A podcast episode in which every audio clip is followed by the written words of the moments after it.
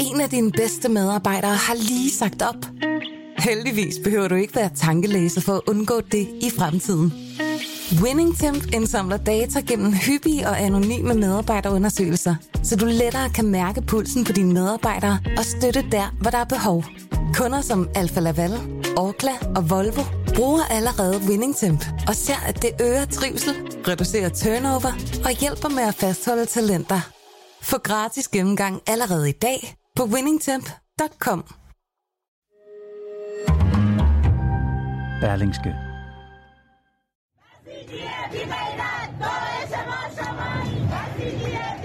I over to måneder har der været protester og demonstrationer mod præstestyret i Iran. For et par uger siden kom det så frem, at 15.000 anholdte demonstranter er blevet dømt til døden. Historien blev delt i et væk på sociale medier. Kanadas præsident Trudeau delte det også på Twitter. Men så trak han det tilbage igen, for det var ikke rigtigt. Der er ikke 15.000 dødsdømte iranere, og det, det er det ikke, fordi at loven er ikke blevet ændret, og domstolen er heller ikke ændret praksis endnu. Sådan siger Ali Alfoné. Han er uddannet politolog og befinder sig lige nu i Washington, hvor han arbejder for tænketanken The Arab Gulf States Institute. Jeg har iransk baggrund, og jeg har beskæftiget mig med iransk politik gennem det meste af mit professionelle virke, både i Danmark, men også i USA særdeleshed. Selvom præstestyret endnu ikke har dødsdømt tusindvis af fængslede demonstranter, så er deres skæbne uvis. Den iranske stat er ekstremt presset og ekstremt desperat. De har virkelig behov for at tvinge folk til at forlade gaderne og gå hjem. Og de kan ikke gøre det for politiets magt, og derfor truer de dem med dødsstraf. De anholdte demonstranters skæbne vil blive afgjort ved Irans såkaldte revolutionære domstol. Her kan man blive dømt til at være Guds fjende, og straffen, ja, det er døden. Men hvor mange vil præstestyret slå ihjel? Og hvad er udsigterne til, at demonstranternes drømme om frihed og lighed går i opfyldelse? Det spørger jeg Ali Alfoné om i dag. Velkommen i Pilestræde.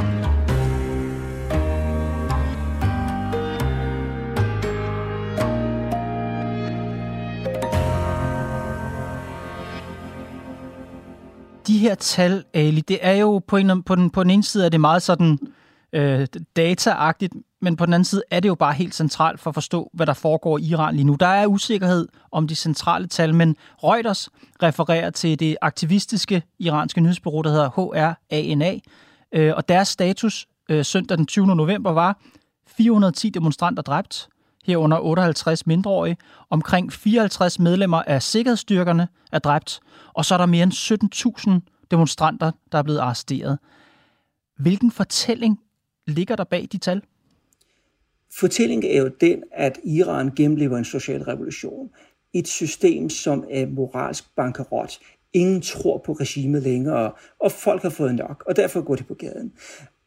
I grunden går iranerne på gaden af to årsager. Enten fordi de ønsker frihed, eller også er det fordi de er sultne. Det vil sige, at man har at gøre med middelklassen, som ofte forlanger politiske rettigheder og har et ønske om demokrati i landet. Og så har man den anden andel af befolkningen, som går på gaden, fordi at de ganske enkelt er sultne det amerikanske sanktionsregime, som er blevet indført, har gjort dem fattigere gennem de seneste 10 år, og derfor går de på gaden.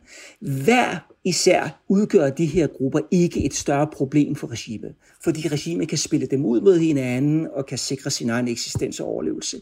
Men for tiden ser vi tendenser, små tendenser til, at de er begyndt at slutte sig til hinanden.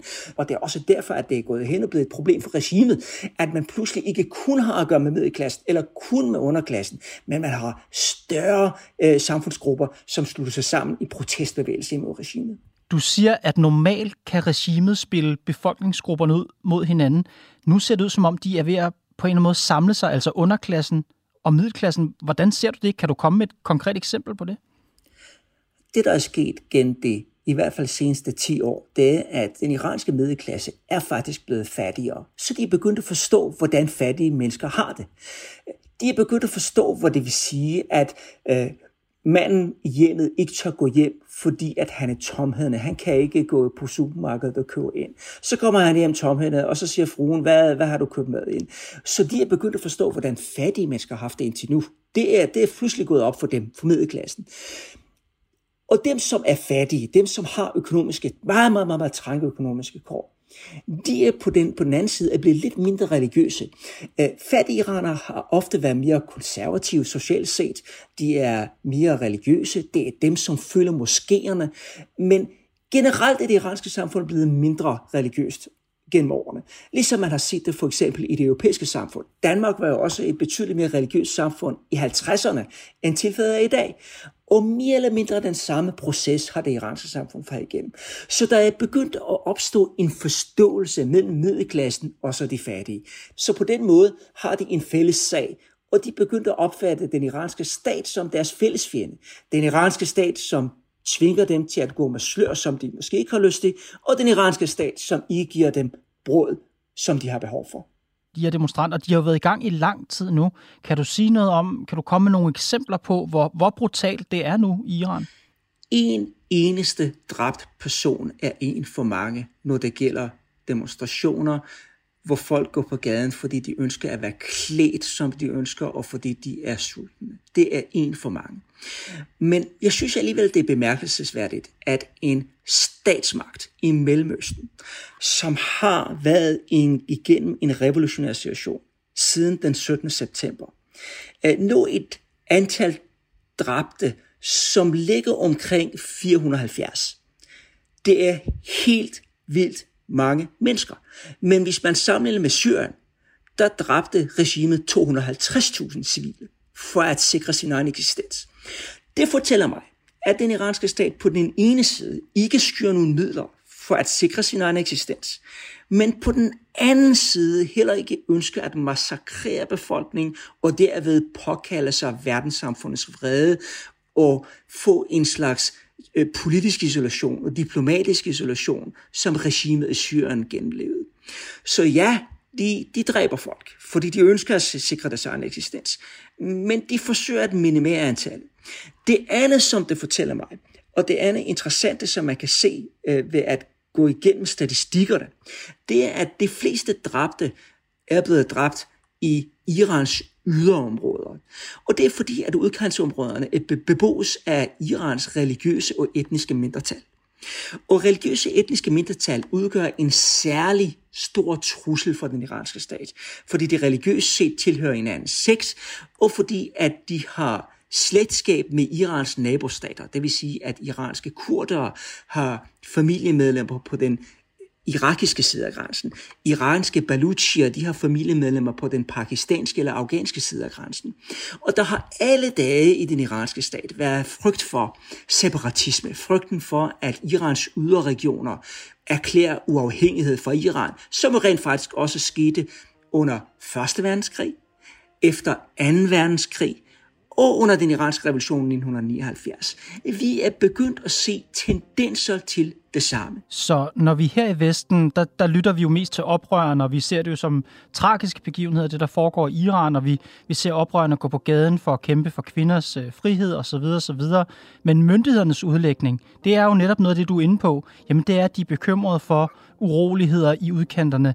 De sender revolutionsgarden til det, den kurdiske del af Iran øh, med en udtalelse om, at folkets sikkerhed er vores røde linje, og beslutsom håndtering af terrorister er vores mandat. Hvad siger du til myndighedernes udlægning af, hvad der foregår? Øh, her må jeg sige, at såvel øh, demonstranterne, men også til en vis grad myndighederne har en, en vis ret. Demonstranterne har ret, at politiet skyder mod demonstranter midt i Teheran. Folk bliver slået ihjel, som, som, som ikke har våben, som indlod sig på og startede demonstrationer, som var fuldstændig fredelige. Her er det regimets skyld, at de øh, skaber en situation, hvor alt eskaleres til, til ekstrem vold. I udkantsområderne er fortællingen lidt anderledes, fordi at der er våben i omløb, og fordi at der er væbnede grupper, som infiltrerer den iranske side af grænsen fra irakisk Kurdistan eller fra Pakistan. Så, så det er ikke kun fredelige demonstranter, men der er også væbnede grupper, som er aktive i den region.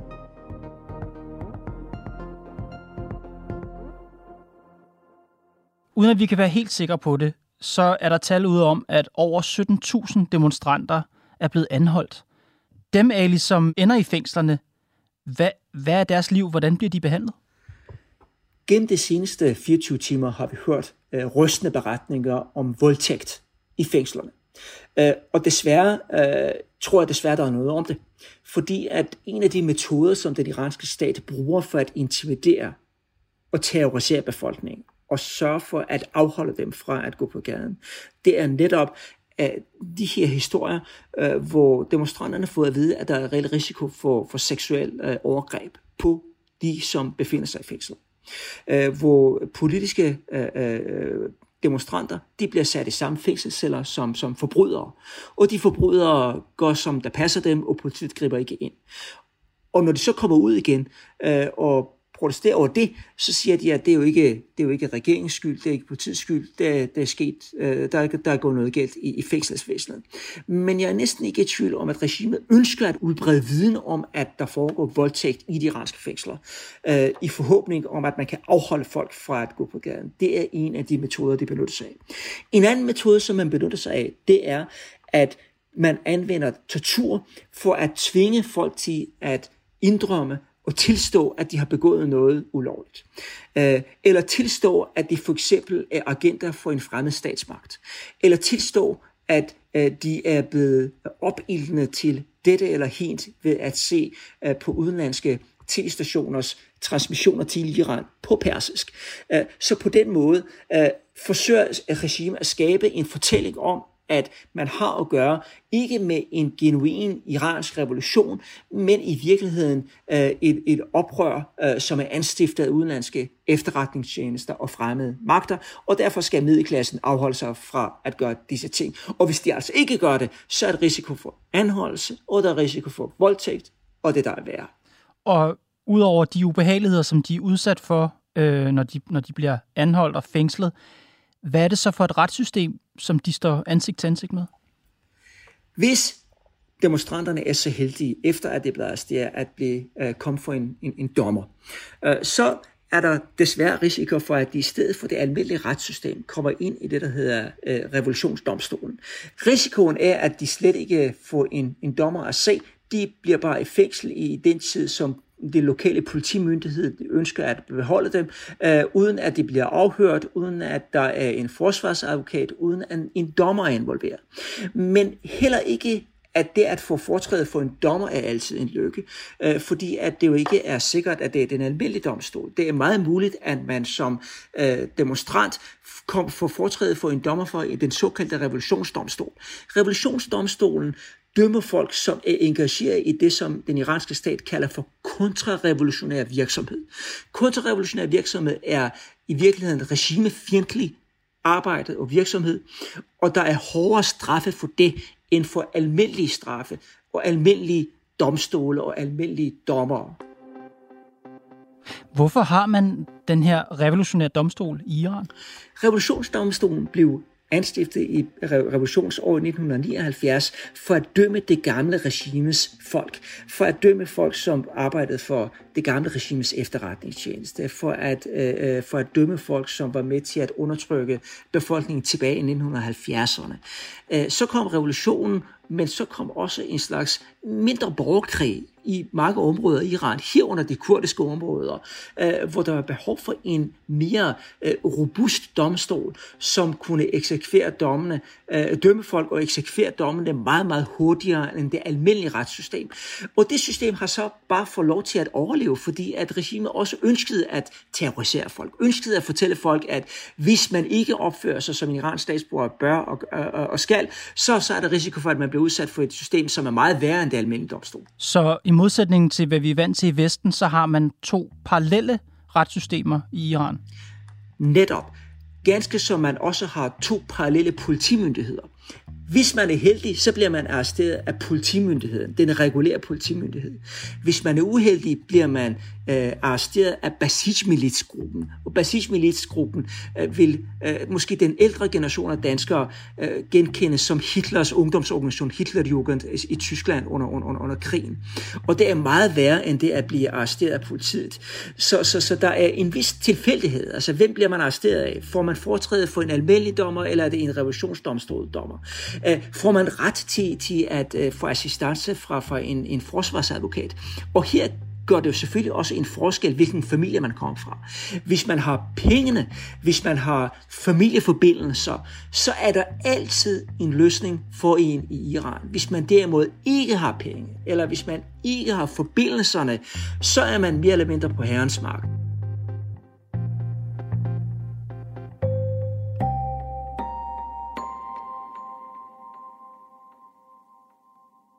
Og Ali, jeg tænker for lige at vende tilbage til det, som var vores startpunkt, altså de her, det vi troede var 15.000 dødsdomte demonstranter.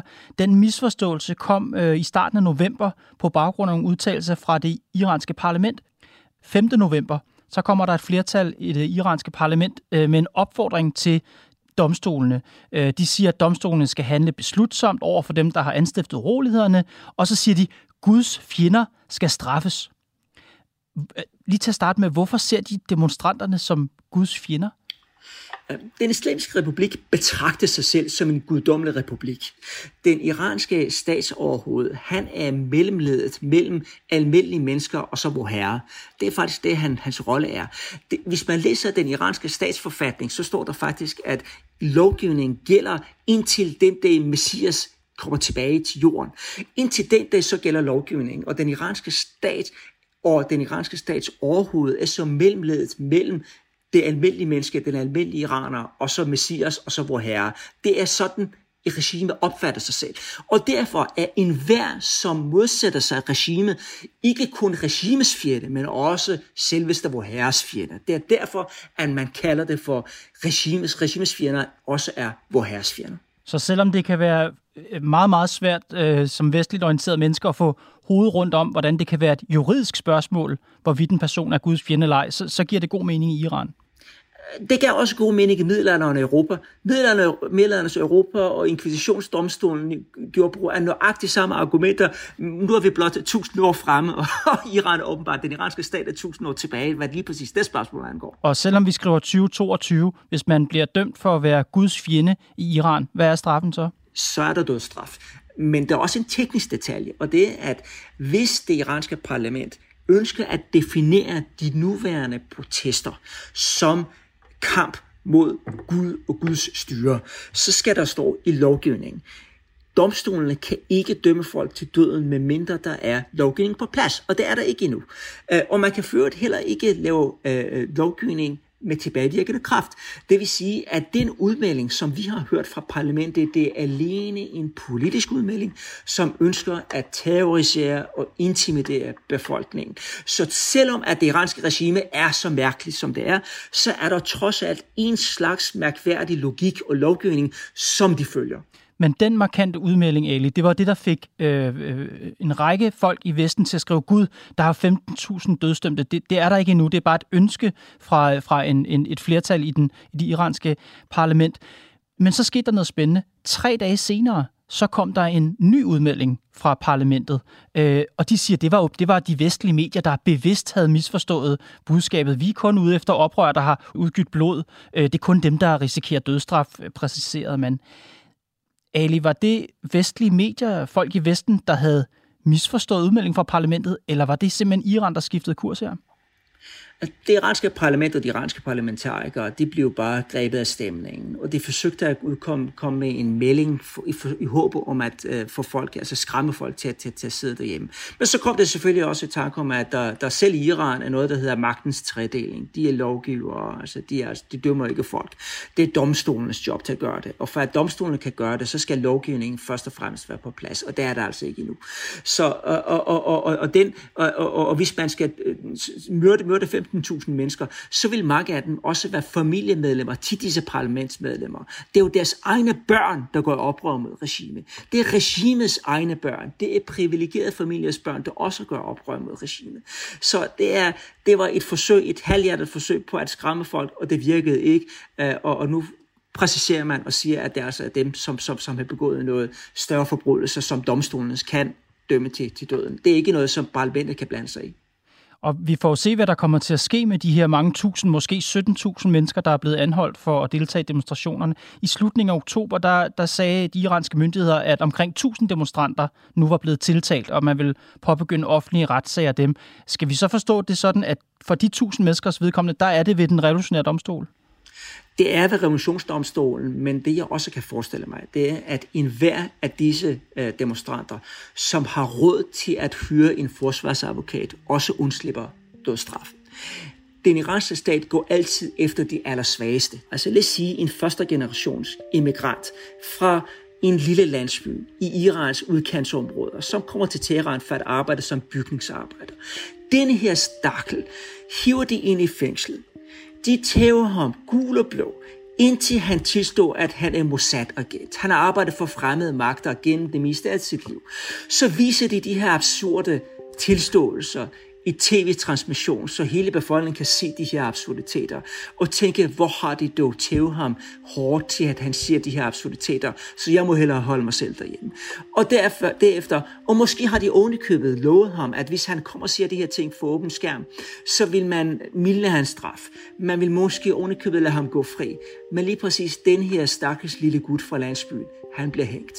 Mens ham, der har, eller hende, der har råd til at have en, en advokat, de går hjem og de holder deres ferie i Europa.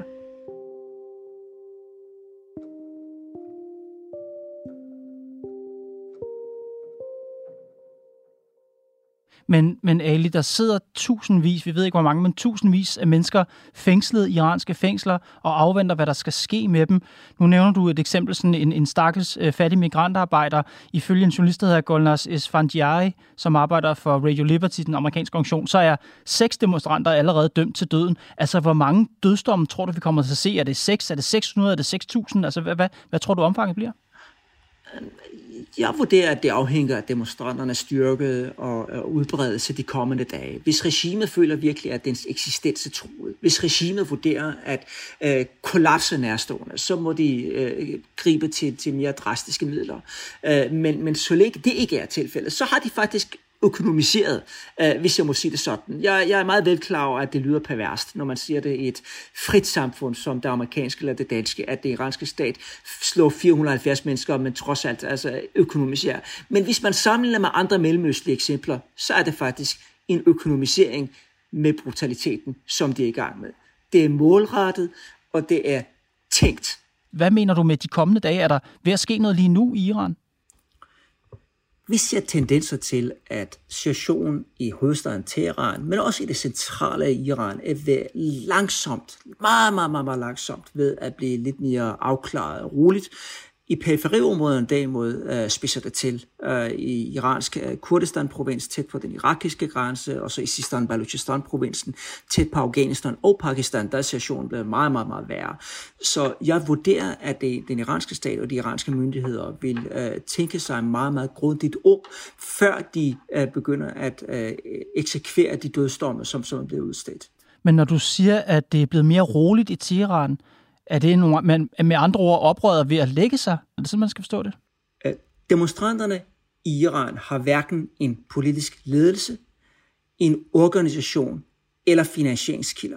Og derfor er de mere eller mindre dømt til undergang, med mindre de forbliver på gaden, danner revolutionære celler, og vi ser fremvæksten af en ledelse fra disse revolutionære celler – og de, den her ledelse formår at lave fundraising rundt omkring, så man kan lave, holde bevægelsen kørende. Hvis disse forudsætninger ikke er til stede, så dør oprør i Teheran og i det centrale Iran. I periferiområderne er situationen meget anderledes. I disse grænseområder har folk, som ofte udgør etniske mindretal eller religiøse mindretal, de har mulighed for at lave fundraising, de tilhører traditionelle stammesamfund, hvor der i forvejen findes organisation og ledelse og hierarki, og derfor har de også øh, mulighed for at fortsætte deres oprør imod regimet. Så der er meget stor forskel om, hvorvidt vi ser på protesterne i hovedstaden og i det centrale Iran på den ene side, eller vi ser på periferiområderne, hvor de har ledelse, de har organisation, de har penge, og så skal vi heller ikke glemme, de har rent, rent faktisk også mulighed for at skaffe våben fra udlandet. Og det er jo selvfølgelig noget, der ændrer spillets regler i de iranske øh, udkantsområder. Men oprørernes øh, drøm, oprørernes målsætning om at vælte præstestyret, er det på nogen måde realistisk? På den korte sigt er situationen fuldstændig fastlåst i Iran. Øh, oprørerne har ikke mulighed for at omstyrte regimet, Omvendt kan regimet heller ikke tvinge folk til at gå hjem. Her har de været magtesløse. Og det er også derfor, at de de kommende dage vil fortælle os om, hvorvidt øh, det regime ønsker at bruge endnu større grad af vold imod demonstranterne for at tvinge dem til at gå hjem. Øh, eller vi ser en gradvis normalisering, netop fordi at demonstranterne ikke har en ledelse, organisation eller penge. Så når jeg spørger til, om det realistiske præstestyret vælter, så, så lyder det ikke som om det er det? På nuværende tidspunkt vurderer jeg ikke, at regimet står til uh, snarlig kollaps. Regimet har viljen og evnen til at sikre sin egen eksistens. Dem, som udgør protest, protesternes kerne og demonstranternes kerne derimod, de har hverken en ledelse, organisation eller finansieringsmidler til at fortsætte deres kamp. Så der er øh, store sandsynlighed for, at regimet overlever, og protesterne ikke bliver til noget. Med mindre der sker noget, øh, som, som, som, som er fuldstændig uforudset. Men det, som, det banner, det flag, som oprørerne går rundt med, hvor der står Women, Life, Freedom på, den drøm, den bliver ikke til virkelighed i forløbet. Altså kvinder og mænd i Iran får ikke den frihed og det liv og det Iran, som de drømmer om. Drømmen lever, og den bliver ved med at, at, at leve, og den skaber stadig flere modstandere af regimet i de kommende år. De teenager, som går på gaden i disse år, de har lært sig en fantastisk vigtig politisk lektie. Og det er, at hvis man ønsker politiske rettigheder, så skal man kæmpe for dem. Gaden er gået hen og blevet et politisk universitet, en politisk skole for denne generation af unge iranere. De kommer til at bære den med sig. Alt, hvad de har lært på gaden i disse dage og måneder, den kommer de til at bære med sig resten af livet. Regimet skal nok kollapse på et eller andet tidspunkt, men måske ikke lige nu. Men det vigtigste det er, at den gadens politiske skole har uddannet en ny generation af revolutionære. Og det er det væsentligste, der er sket i Iran. Jeg vil mene, gennem de seneste 45 år. Ali Alfoné, tusind tak, fordi du var med i Pilestræde. Tak. Det var Pilestræde for i dag. Programmet er lavet af Mads Klint, Johanne Dibjerg Holgersen, Nicoline Odgaard Sørensen og mig, Kåre Svejstrup. Vi er tilbage i morgen.